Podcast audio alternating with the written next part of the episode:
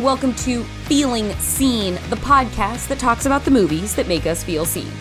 It is always such a kick to see what characters and movies our co hosts will bring us to discuss, and that is certainly true today, as I am joined by the Finnish director Hanna Bergholm.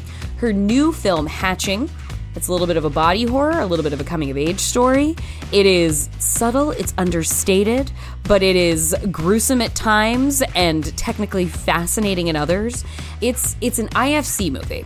And I just want to shout out to IFC because if you like A24 horror, IFC was doing it before A24 was doing it. IFC Midnight has been bringing us weird, cool, strange, innovative, boundary pushing, artful horror four years now.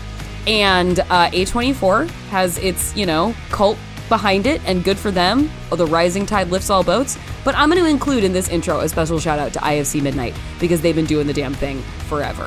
Which brings us to Hanna Bergholm and her choice. We're going to go with a true Hollywood classic, a good old black and white film for our discussion today.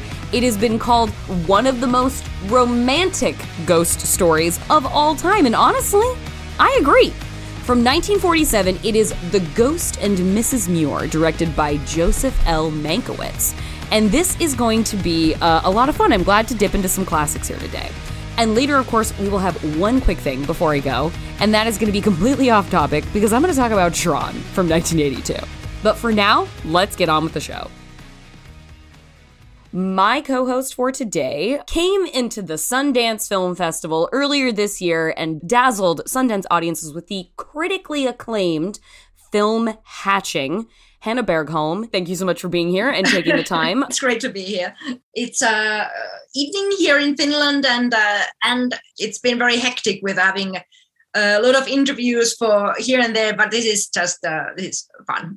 we have a dual purpose today. I want to highlight your work, and I also want to highlight work that was meaningful to you, as we do on the show, talking about important, influential, formative characters. And I had never seen the film that you brought for us, which is The Ghost and Mrs. Muir. Yes. And we are talking about the titular character played by Gene Tierney, Lucy Muir, Hanna, what was it? I had never seen this before, and what a delight this was. Why did you want to pick this film and this character? Uh, Yes, that that uh, film Ghost and Mrs. Muir. It was made in the 40s, uh, mm-hmm. old Hollywood film by Mankiewicz, and it's quite not that well known film. So I really wanted to highlight that film because it is a wonderful film, and uh, it's a film about the widower about 100 years ago who moves into a house by the sea with her little daughter, mm-hmm. and in the house she sees a ghost of a sea captain, and she starts to have having conversation with the sea captain. Why do you haunt? Because I have plans for my house, which don't include a pack of strangers barging in and making themselves at home. Then you were trying to frighten me away. You call that trying? I'd barely started. Now that was enough for all the others. I think it's very mean of you frightening people. Childish, too. Well, in your case, I'm prepared to admit I charted the course with regret. You're not a bad-looking woman, you know especially when you're asleep. And together they write a book uh, uh, of the sea captain's life. Mm-hmm. And and I have always loved that film and felt very strongly that I can relate to this film. Not that I'm not a widower and I, I, don't I don't have a ghost of a sea captain in my house. But, so, so unfortunately, the, unfortunately, but so the plot is not from my life, but what I can really relate to having a strong imagination and all all the time imagining stories in my head. So so for me, this is really a love story about mm-hmm. how to create a fiction. Mm-hmm. And so in the film, you can kind of think that maybe the ghost doesn't even exist. It might be only sure. in her head. And but with those maybe imaginary conversations, become something like a book that exists and in her life because she's it's kind of very feministic film as well because yeah. she's seeking she's seeking kind of a a companion for herself uh, who is kind of equal, uh, who treats her as an equal, and she also seeks a profession for herself and kind of place in the world for herself. And she doesn't really, unfortunately, in this film, find that really in the real life. Mm-hmm. And the only very equal relationship for her is this imaginary ghost character. And her biggest achievement is to write this book. I simply had to get in to see you. I I have a manuscript. Of course you have. 20 million discontented females in the British Isles, and every blessed one of them's writing a novel. But I... Now, don't tell me what's in it, I know. Bless my soul, madam. I've got to publish this bilge in order to stay in business, but I don't have to read it. No, madam, I do not. And now, if you'll pardon me, I'm busy. Come back here, you blasted grampus.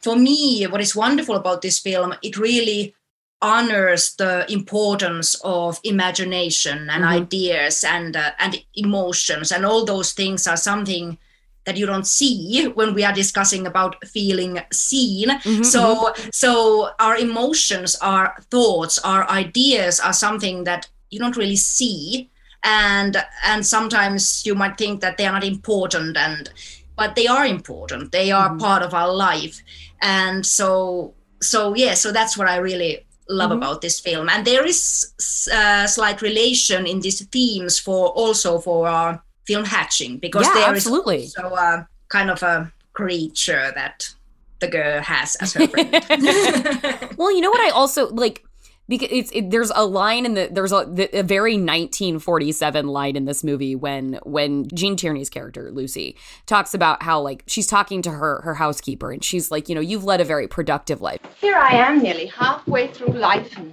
what have I done? I know what I've done all right. Cooked enough steaks to choke an hippopotamus and kept the name of Huggins as fair as the day I found it. You've led a very useful life, Martha. I have nothing to show for all my years. My life's half over and I haven't done anything. And I think Gene Tierney is 27 when she made this movie. Yeah. It was like, oh, the 40s. and it was, it's, it's interesting watching, you know, thinking in the context of you, knowing I'm going to talk to you about it. It is a coming of age film in its way. It just mm-hmm. happens to be that was sort of like the nature of gender dynamics in the mid century that women were, you know, could potentially be coming of age in their 20s or 30s because yeah. they had been so much under the thumb of the yeah. parents or the successive man who took care of them in their lives. Yeah. And we meet her basically kind of feeling like she's having a teenage rebellion. It's like she's yeah. it's like she's a 17-year-old sitting, you know, in her it would be like her parents, but it's her in-laws house and she's like, "I've never had a life of my own. I want to get out of here." Like basically just being she's being very direct to her mother-in-law and her sister-in-law yeah. being like I don't like it here and I got to get out of here and I'm taking yeah. my housekeeper with me. Like yeah. this isn't working. Peace out. I'm going to the ocean. And it's I was so pl- tickled the entire movie watching these like continued assertions of her autonomy in the face of people who try to close her in in a very matter of fact way. It wasn't showy. It wasn't like, you know, let's have this hysterical woman throwing a tantrum about her independence. Yeah. It was just very matter of fact, like, I'm a person. I want to make choices. I want to decide my life. Yeah. And that's not not what's going on in hatching yeah. as well with this little like preteen 12 year old girl. Yeah, exactly. So hatching is a horror drama about a young girl who tries to please her very demanding mother and succeed in gymnastics. And uh, this mother is an influencer showing her perfect family life to the whole world in her very popular vlog. So the daughter has all the time to perform and be perfect. And one day she finds a bird's egg and takes it home to her bed and starts hatching it. And until out of the egg hatches something unexpected something so in our film the girl is just uh, just a preteen but basically that is the same situation that she's really under her mother's uh, total control because the mother treats her daughter as something that is just belonging to her and is there to fulfill the mother's dreams mm-hmm. and uh, and the girl also feels like this miss muir that she she doesn't have anything of her own. Yeah, And I, yeah. I also feel that in hatching the most real relationship to me is between the girl and this uh, creature that she Mhm. kind of hatches out from the egg. Mm-hmm, mm-hmm. And when how old were you when you saw Ghost and Mrs. Muir? Because you were you are a fan of classic cinema. When when did this come Yes. into your life? Yes, uh, I must. I was quite young, uh, maybe something like ten or Oh, okay. something.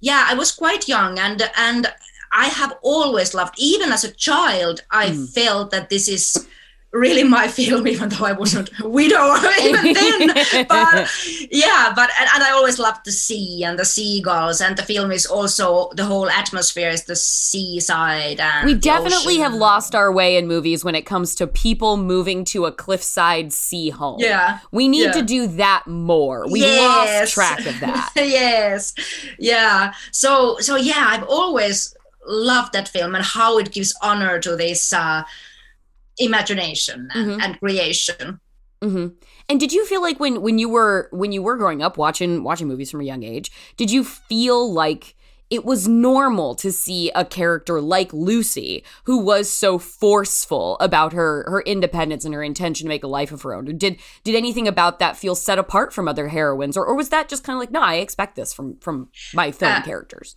Uh, no, it was totally different from many other films because in so many films I had watched loads and loads of classic films and from all different countries. And uh, and yeah, they are very cool male characters, but usually women are just you know they are just basically objects or Yeah. what they only thing they want is to find a man and it was so refreshing to find a story that where this woman first of all, well, she also kind of would like to have a companion, but that is not her first goal at all. Her first goal is to have a life of her own and have Mhm. independence, and that was so refreshing. And and uh, and also since many many years, uh, when pe- uh, people ask you that if you could be a character in a film, who would you like to be? Mhm. and then i have started to think that okay uh, well i want to be a woman Mm-hmm. and and and i want to be someone who really kind of is complex interesting character Mhm. and who ends up being the leader of the Yeah. world because i want to be a leader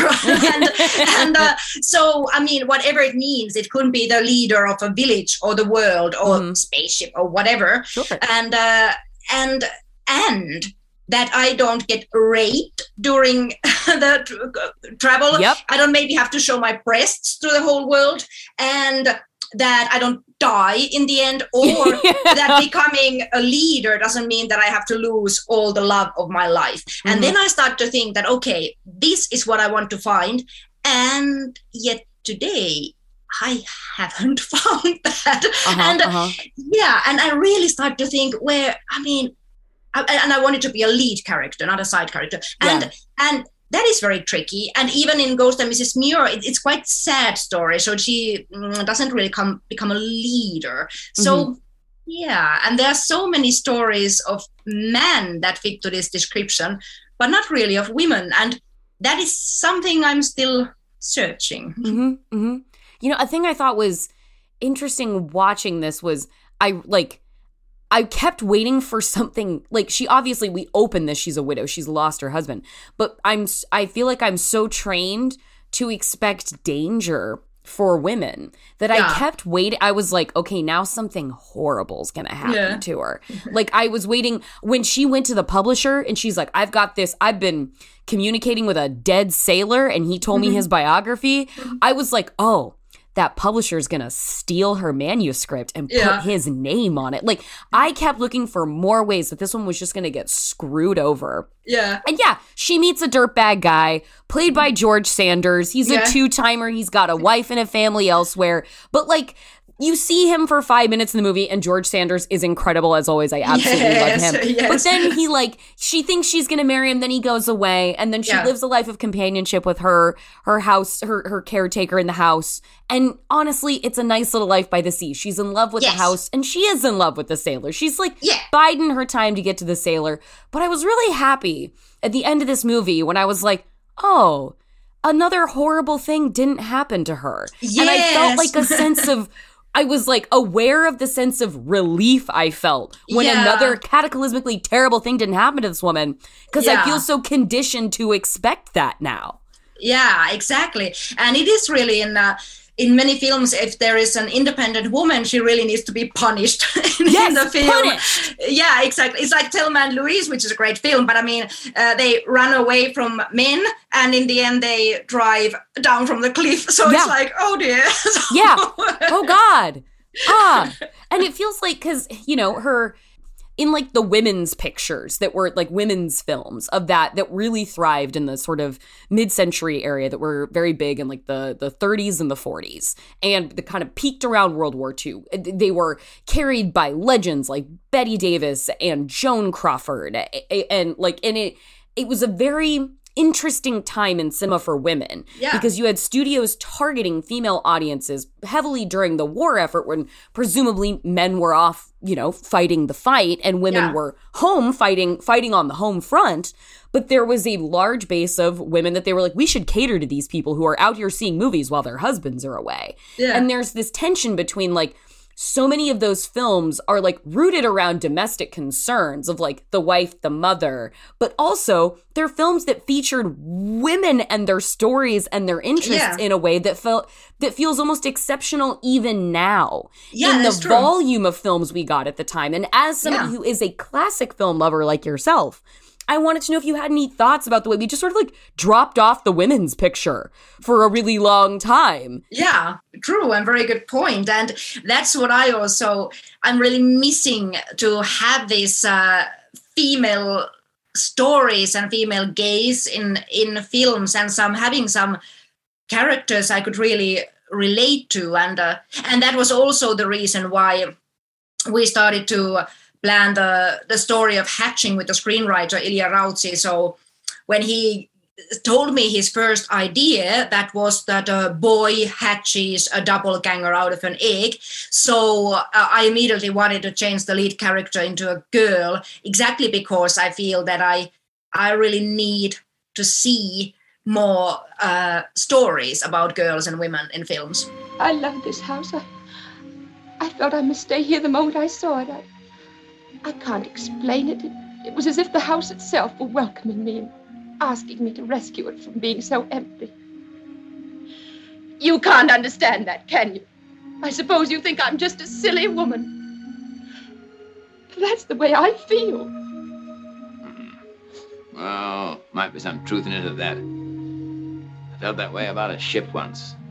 What is it about classic film that that really speaks to you? You you've cited Twenty Thousand Leagues Under the Sea as like an early favorite of yours. You Yeah. talked about loving Kurosawa and Visconti, and obviously you've brought this movie today. Like, what is the sort of siren song of those films and sort of classics of yore that really appeal to you and really raised you on film? Why why do they speak to you so much?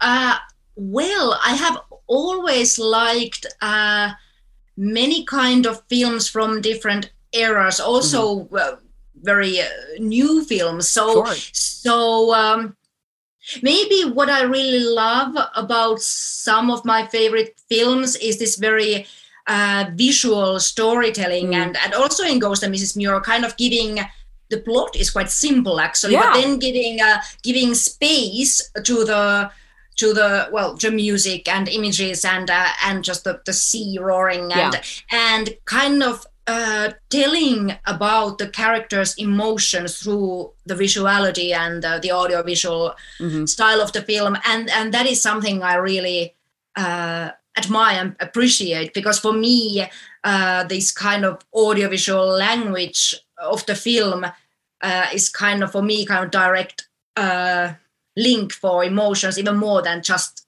plain words. hmm hmm And you know one thing I realized while I was watching this, I was like, are my favorite male characters um men who are dead who have no tangible corporeal form and so therefore can pose no like physical threat to women? I found myself becoming more and more endeared because like obviously you warm to the captain because the captain warms to Lucy, Yeah. who he calls Lucia because Yeah. he wants her to have a bold name befitting Yeah. adventure. Yeah. My name is Lucy. Doesn't do you justice, my dear. Women named Lucy are always being imposed upon, but Lucia, Now, there's a name for an Amazon. For a queen. I realized that I like I started to like him more not only because he warmed to her, but because I was like, you can't hurt her.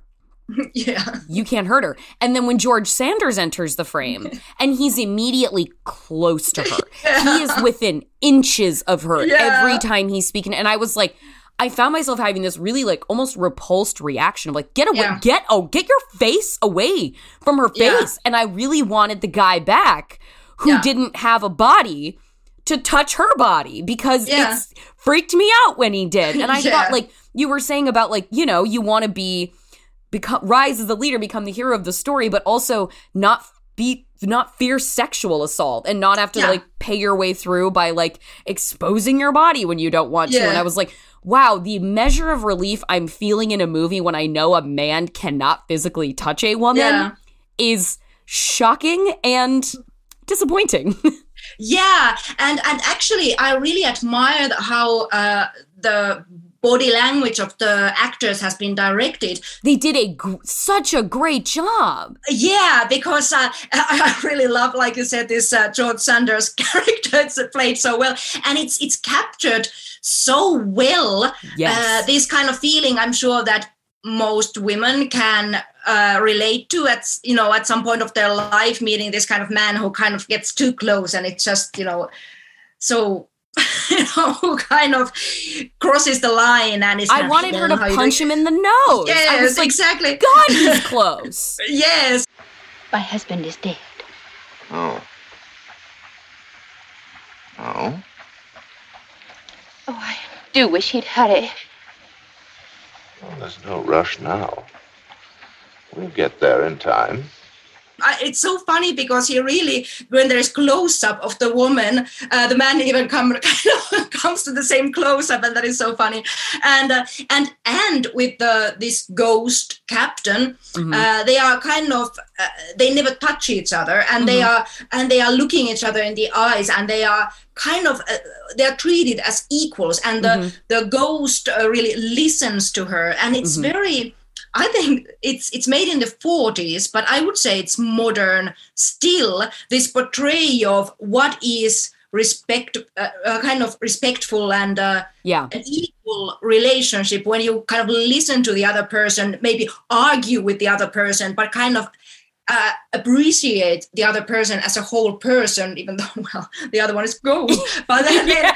and He's then, whole uh, but for his body. yeah. Yeah. and then and then there's this total opposite this kind of disgusting person who is just gets too close and is kind of like oh you're so lovely and and uh, and and isn't at all interested in even in the book that the woman is writing he's Yeah. kind of he just uh, makes fun of the woman's writing and and calls it kind of these female Yeah. stories and so on and it's actually it's very modern uh, story about equality and and appreciating other person. And unfortunately, this film, the only uh, kind of equal relationship it is with the ghost, and it's not possible with this real Yeah. person. I hope that is not the case in real life.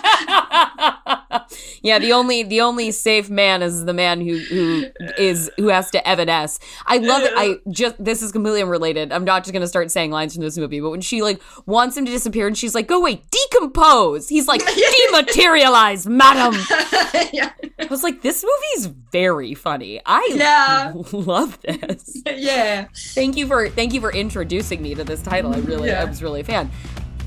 We are going to take a quick break, but we will be right back to talk more with Hanna Bergholm.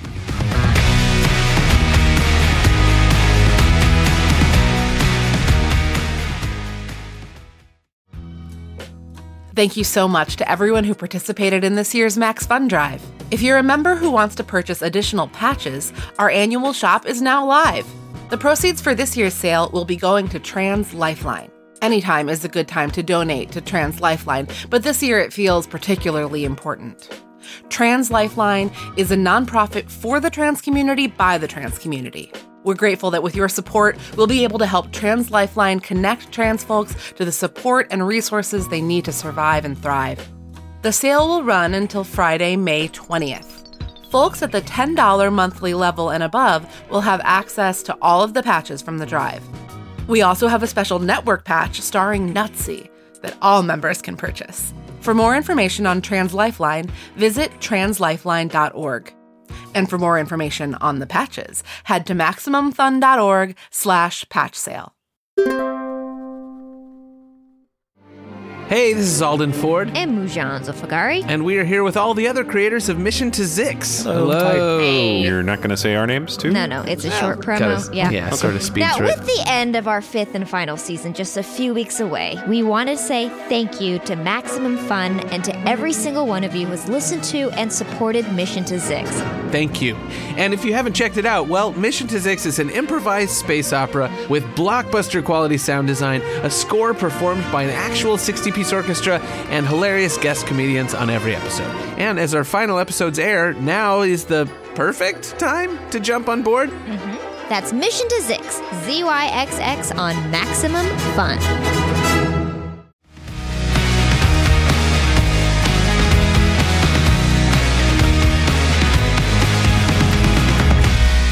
Welcome back to Feeling Seen. I'm talking to Hanna Bergholm, who's joining me remotely from Finland. Her new movie is called Hatching, and it follows a young girl coming of age through her journey raising a monster egg bigger than her that contains a creature roughly her own size. So that's alarming. Uh, and the character that Hanna felt seen by is Lucy Muir from the 1947 classic The Ghost and Mrs. Muir. So let's get back to business. One of the most fun things about this this format of talking to people is like when I'm watching the things they they bring to the table, I get to put the what I'm watching specifically through the lens of the individual that I'm going to speak to and, and like their work. So I'm watching this and I'm I'm looking at like you know this woman who is persistently over the course of the movie like bucking the expectations of her as as a delicate feminine woman in this world who should be taken care of, who should be looked after, who shouldn't swear, who shouldn't say the word blast, who Yeah. shouldn't tell people to pipe down because Yeah. it's too harsh of language. And then thinking about that too in the context of having seen hatching and watching this character who like this tiny little t- t- you know preteen character who is just the the horror of this movie of, is the expectations that her mother has on her that she has for herself and that sort of the construct of being a little girl places on her and i it, it was I was feeling a lot of through lines between the two of them because I had Yeah. this because I had it at the forefront of my mind. Yes, and uh, and that was really uh, what we wanted to uh, tell in the film Hatching. Uh, is that I think the biggest horror in that film is actually that the girl feels that she is she can never fulfill the mother's expectations because and and they are so uh, she they are even unclear what the expectations are. It's uh it, she just has to be better and nicer all the time and and kind of just embrace whatever the mother is doing and and be just perfect and be the winner. And and maybe that is something i can uh also relate to in in in real life in general in our society that i think many women feel that you always have to have to uh, do a little bit more and be a little bit better in order to be enough for example in work environment or wherever. And that is also something i wanted to deal in this film even though this in this film it happens in the relationship between mother and daughter. I had something I was very excited I wanted to talk to you about. And we touched on this a bit before when I had- had spoken to you previously about like um when you when you were involved in the making of this creature, you had a very specific vision of what you wanted and um a way that this creature develops like it's like watching watching a mirrored adolescence between creature won't spoil what the creature is and girl and there is this stickiness and this smelliness Yeah. and this ickiness Yeah. to the creature and and we have that and it kind of like with the girl taking care of this little being that she's raising she kind of like gets that stickiness and that smelliness on her too At one point it's like god why do you smell bad like it, mm-hmm. it's Yeah. it's rubbing off on her Yeah. and then watching this like you know, watching a, a film from 1947 with the absolute stunner Gene Tierney, and mm-hmm. ever like watching her take naps in completely tightly buttoned, pulled together, incredible outfits. I was thinking about sort of like the transgressiveness of women being gross. Yeah. Because there is such part of the expectation of, of femininity is beauty, is smelling good. Yeah. It's like the mother character in your movie with the roses and everything is pulled together and it's color coordinated to an almost like frightening degree. It Yeah. is image curated. And I wanted to hear from you about sort of like the power of imbuing grossness into a female character.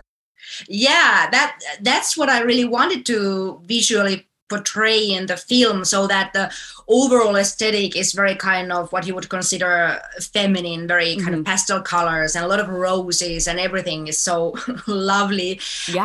and and then uh, something you know i think it's weird that all the stickiness and smelliness and slimes that belongs to women's body and female life Yeah. is something that you shouldn't talk about even you know the commercials that we have of uh, you know periods the period Yeah. blood is always blue and Yeah. so it's like what Blue And- gel from a tube. yeah, Yeah. yeah, and then it's uh, and it's for example like uh, women are often uh, compared to be a flower, and and men, at, at least in Finland, there is a saying that uh, man should treat a woman like a flower on on palm of their hands, and I think that sounds just horrible, like like flower.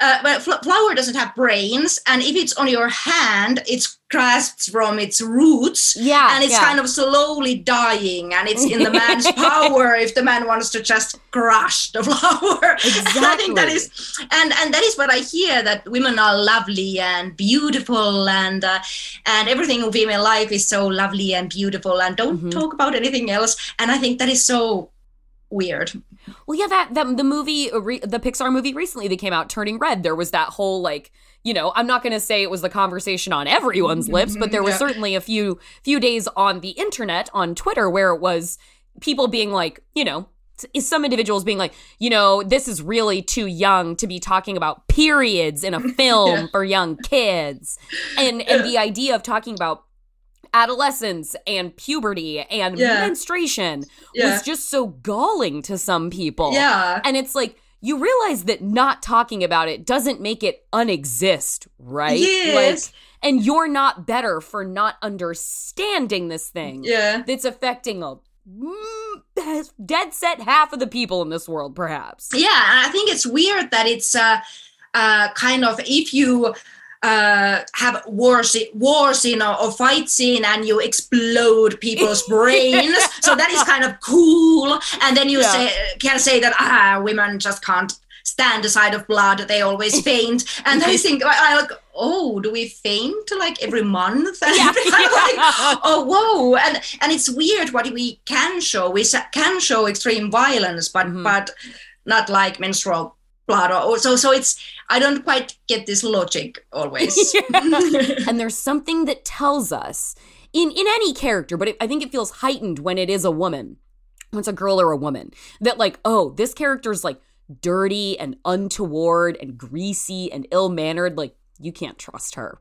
Yeah. she's like she's clearly not a girl on the up and up because she's a goddamn mess. Yeah. I think that's so interesting and damning. The fact that there is that like subconscious that's been so reinforced that like subconsciously I can pick up on that. I wanted to hear about the challenge of like likability, but also not caring about likability necessarily when you're writing your own heroines, especially when they're going some, through something so messy as a movie that revolves around like coming of age and puberty and bodies. Uh, yeah, it was actually a, a real joy to kind of create this uh, uh, the creature and the relationship with the creature and the girl in in our film, and and also uh, what I really wanted was that. Uh, the creature is not just an evil character so it's it's kind of disgusting in every way but i really wanted to design the look of the creature and their relationship in a way that you can really relate to it and you can also kind of like the creature despite of what it looks like. And mm-hmm. and uh, and also the uh, the very important thing for me was that even though the creature looks disgusting uh, Tinja, the girl, is mm-hmm. treating the creature in a loving way and says to the creature that you are beautiful. And I think that mm-hmm. is a, a very important thing. yeah. yeah, especially since she's not really receiving that same message from yes, her own mom. her mother. Yes, exactly. Yeah. Now, remind me, what are the the names of the actresses that play Tinja and her mother? Yeah, it's uh, Siiri Solalinna. Siiri is the uh, who played Tinja, and Mhm. Sofia Heikkilä. Sofia is the one who played the mother. I just I you know obviously the maternal horror like the the the scourged scourge mothers of horror is its own incredible like canon of villains and the mother in your movie I think just holds up to any one of those with that sort of like uncanny happiness Yeah. and and acidity acerbic hatred that pours off of her while she's like draped in cream colors Yes. and and covering her house in flowers yeah exactly and uh, and that's how um, for example with the screenwriter Ilja we really want to write her in that way. And also when we designed the the look of the mother uh, with our makeup artist and uh, with our costume designer Ulrika Sjölin. And and so so I really wanted her to have these kind of beautiful floral uh, soft colored dresses and very kind of soft wave. So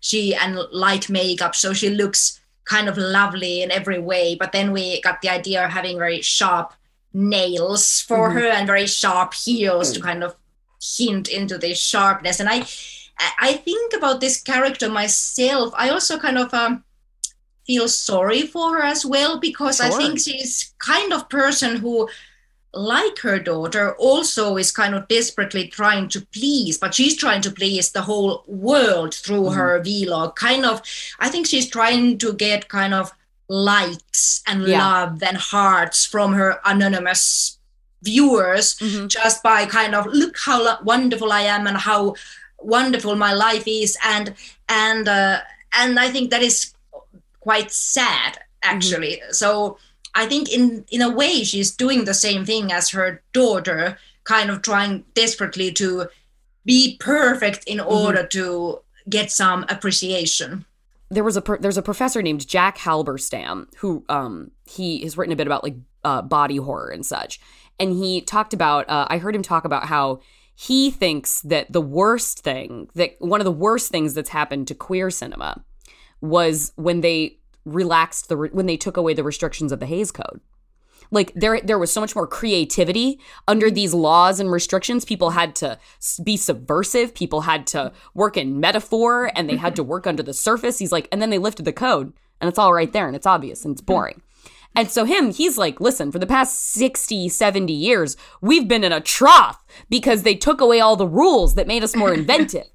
and like we were talking about the the women's picture of the mid-century where it almost feels like they gave women too many movies. And so then the war ended and men came home and they were like, we've got to pull back. We've given women too much. And and we better like we better oh, start dragging that backward and siloing them off again to supporting roles. I wanted to know if there was a time where you felt like, or maybe there's a specific filmmaker, or maybe there's like a cinematic tradition from some part of the world where you felt like the heroines you were watching were being done right in a way that really resonated with you in a way that's like that feels aspirational or that feels like something I want to work toward. Maybe it's Australian cinema, maybe it's South Korean cinema, maybe it's maybe it's Kurosawa film, but like I wondered wanted to know if there was something there that gave you sort of like inspirational hope for like I want to work towards something like this or do you kind of feel like you're carving this path on your own in certain ways? Oh, well huge question take your time question.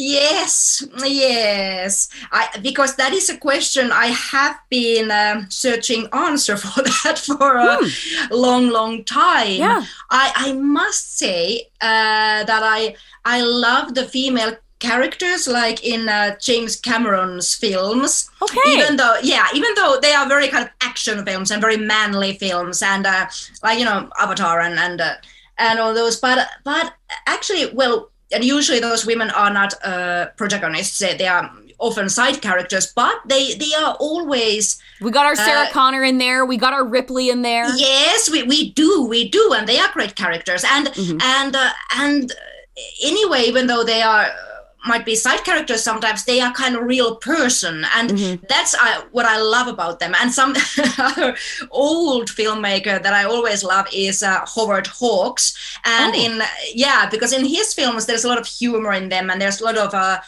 uh, kind of camaraderie kind of a friendship between women and men and, and that Mhm. is something very joyful to see and uh, the they're often very kind of comic films but Mm. there's a lot of uh, kind of cool humor in them and i always kind of love those. And uh, you mentioned the films from the 40s in hollywood like uh, and from the early 50s also like um uh, like for example uh, all about eve which is all, all kind of women's film and One of my uh, absolute, one of my top three favorites of all time. Yes. All time. God, masterpiece. Yeah. Masterpiece. Yeah, that, that is wonderful. And I really love that film. It's so rare that it's really about relationships between women. It's really women's film. And that is and that is really cool. And they are such interesting characters and and that is so rare and Mhm. and wonderful. And and for for example, those are the kind of filmmakers very different from each Mhm. other, but uh, that I have loved, and of course, the kind of like uh, Jane Campion and and and all those. But um, I think I'm still kind of searching Yeah, to yeah. find more. Yeah. Well, okay. I guess then one of my, I, I guess a wind down question would be then, your your Tina is, you know, obviously in in movies just by virtue of plot and story. I'm not like giving anything away. Like a character is faced with a critical choice. Like they have to make a critical choice about like how they want to proceed uh, in their final form toward like, all right, how am I gonna how am I gonna be um and how am I gonna grow from when the time this movie started? Yeah. And you know, this is a genre movie that there is there's a sort of is this it becomes like a choice between sort of like the monstrous and the sort of like the polite, the the socially sanctioned. Um, and what I wanted to know from you is that where you're at with your career and creatively and, and the, the the the work you're able to make and i hope the work that you're able to like that you're pitching and that you feel like getting you're getting responses to and and and whatnot. Do you feel like you are still in a position where you have to carry the burden of that binary between maybe your monstrousness and your more soft socially acceptable side or do you feel like you are at a place is is the sort of industry or world around you at a place where that choice isn't necessarily forced on you? Or does it still feel like a balancing act? Well, I I really want to think, and that's how I'm thinking that I have uh, a choice and possibility to do what I want to do, and uh, and not to as a filmmaker to kind of try to please others, but just do what I want. And I think that's how all filmmakers should think. So that's how that's how I want to think. Yeah. Mhm. Well, that was something, and that was something that really surprised me about the end of the Ghost and Mrs. Muir, which is it's a it's a fascinating movie to watch in 2022 because I I wonder like if you're watching this in 1947, are you looking at this woman and being like, oh, you know, she had this sad life by the sea, and then you know, waiting waiting for eternity with her beloved sea captain ghost. When we were writing the book, I was happy. We were accomplishing something together. Now, when I try to think about the future, it's it's all dark and confused. Like like trying to see into the fog. but I was watching it and I feel the melancholy in the framing of it. Like this movie, guys, we go through Mrs. Muir's entire life in this movie. Yeah. Like the last thing we see her, she's an old woman. We go through the whole Yeah. thing.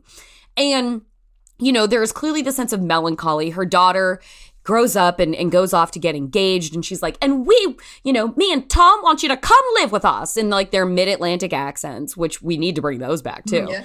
um and she's like no i'm gonna die in this house i can't Yeah. explain it i love this house. Here's where i'm gonna stay. She this is 1947 so she wrote one hit book and she can live in this house uh, for the rest of her life financially stable. It's great. She has her truly best friend and and um housekeeper martha. And i looked at her and i was like oh, that's a pretty rad life. Like, she lived with her best friend forever.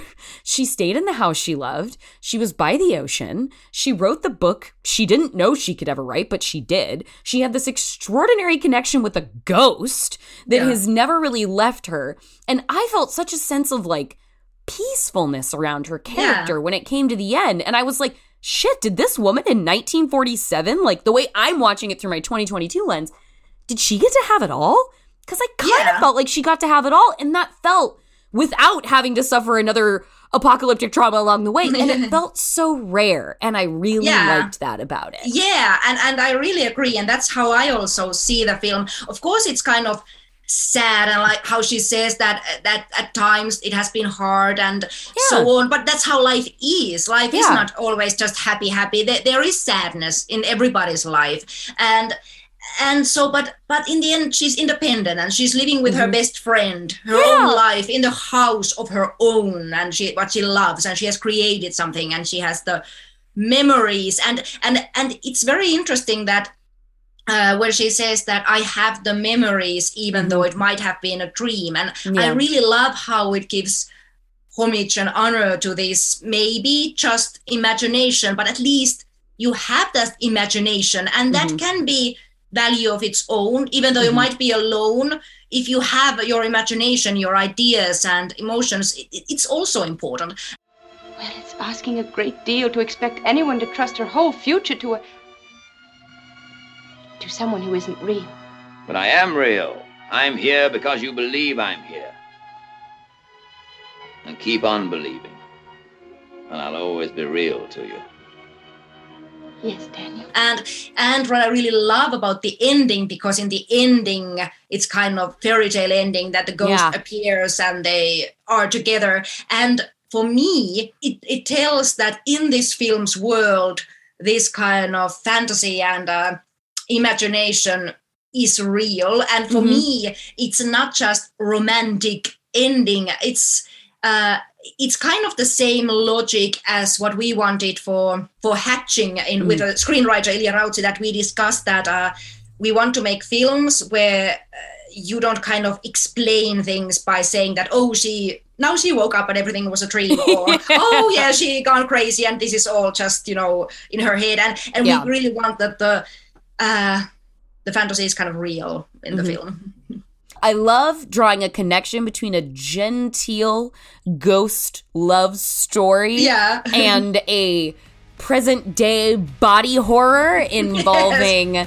love and rejection and murder. Um, what a great combination. yeah Hanna, thank you so much for your time today, and I really appreciate you coming on the show. thank you very much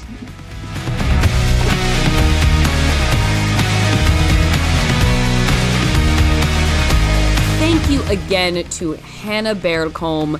Hatching is showing in select theaters here in the US, and it should land on streaming starting next week. So, as we like to encourage you to do here, support independent films, support small films, vote with your dollars, and go see Hatching. It's a movie I really liked, and I, it's a movie that I hope you really like too. Um, and now for my completely unrelated one quick thing before I go. Um, I just want to talk about the movie Tron, you guys, because uh, it was one of my first favorite movies in this life, and I had the privilege at the Aero Theater in Los Angeles of seeing that movie for the first time on a big screen. Uh, I've watched it so many times in my life, never seen it on a big screen. And the Aero Theater was able to uh, access a 70 millimeter print from Disney itself. This is a Walt Disney Archive feature. And I have a friend who works at the Aero, the wonderful manager Ryan Marker. Shouts out to you, Ryan Marker and Screen Drafts. Um, he, uh, we were talking about it beforehand, and he assured me he was like, Jordan, the sound alone is going to make you weep, and and he was he was right. Like it, it just. I went and saw it with a friend who had never seen it before. And when she was walking, we were walking out, she was like, okay, so what else looked like Tron at the time though? Like what other thing was there that looked like this movie? She had never seen anything like it and was like, but, but what else? Like what laid the foundation for Tron? And I went up to Ryan afterwards. I was like, Ryan, what else looked like Tron? Like, I can't think of anything. And and he's like, there wasn't anything. Like, and you know, honestly, to this day, there's still nothing that looks like Tron. It, it is truly a singular visual experience of a film. Not even new Tron looks like old Tron because technology is so good now that like we sincerely look like we can go inside of a fucking computer and it's like this rich and neon and sexy digital world. And this is basically like being thrown into a 16 bit, fuck, maybe 8 bit video game. and the there's just no other thing that looks like this movie. It is it is charming. Um, it's like a heist movie, honestly. I was watching it, I was like, oh my god, Tron is a heist movie.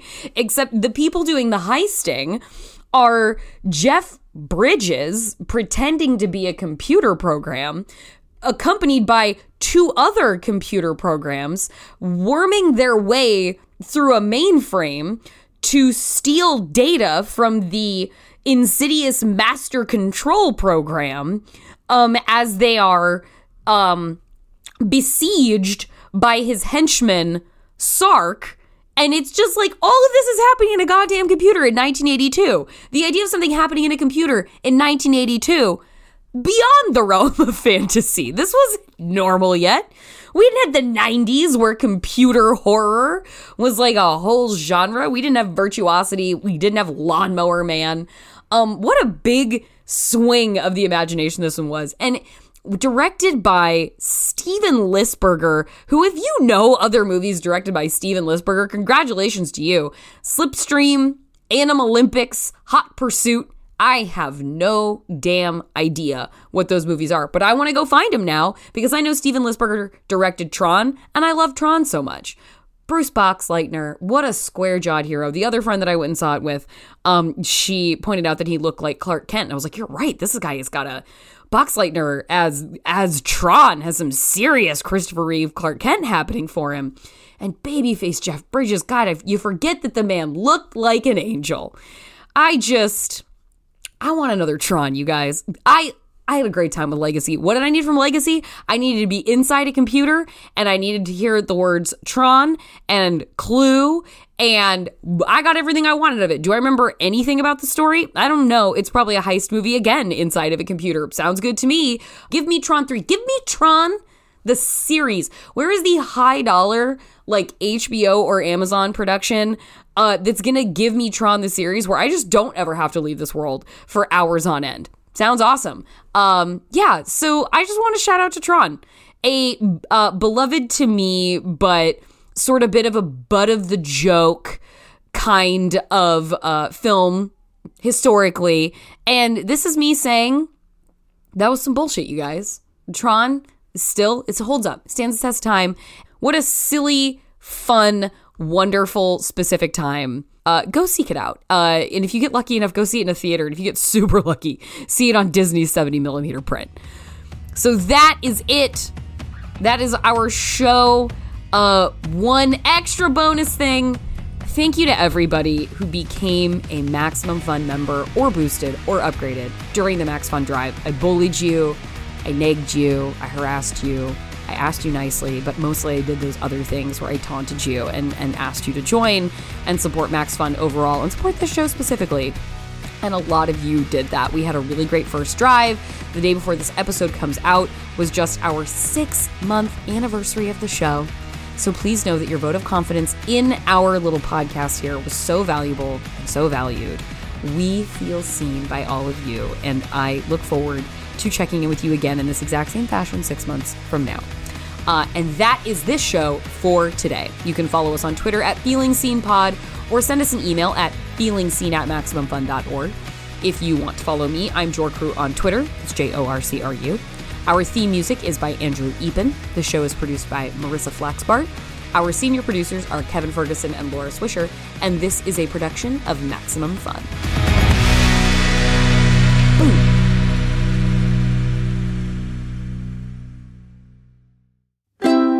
MaximumFun.org. Comedy and culture. Artist owned, audience supported.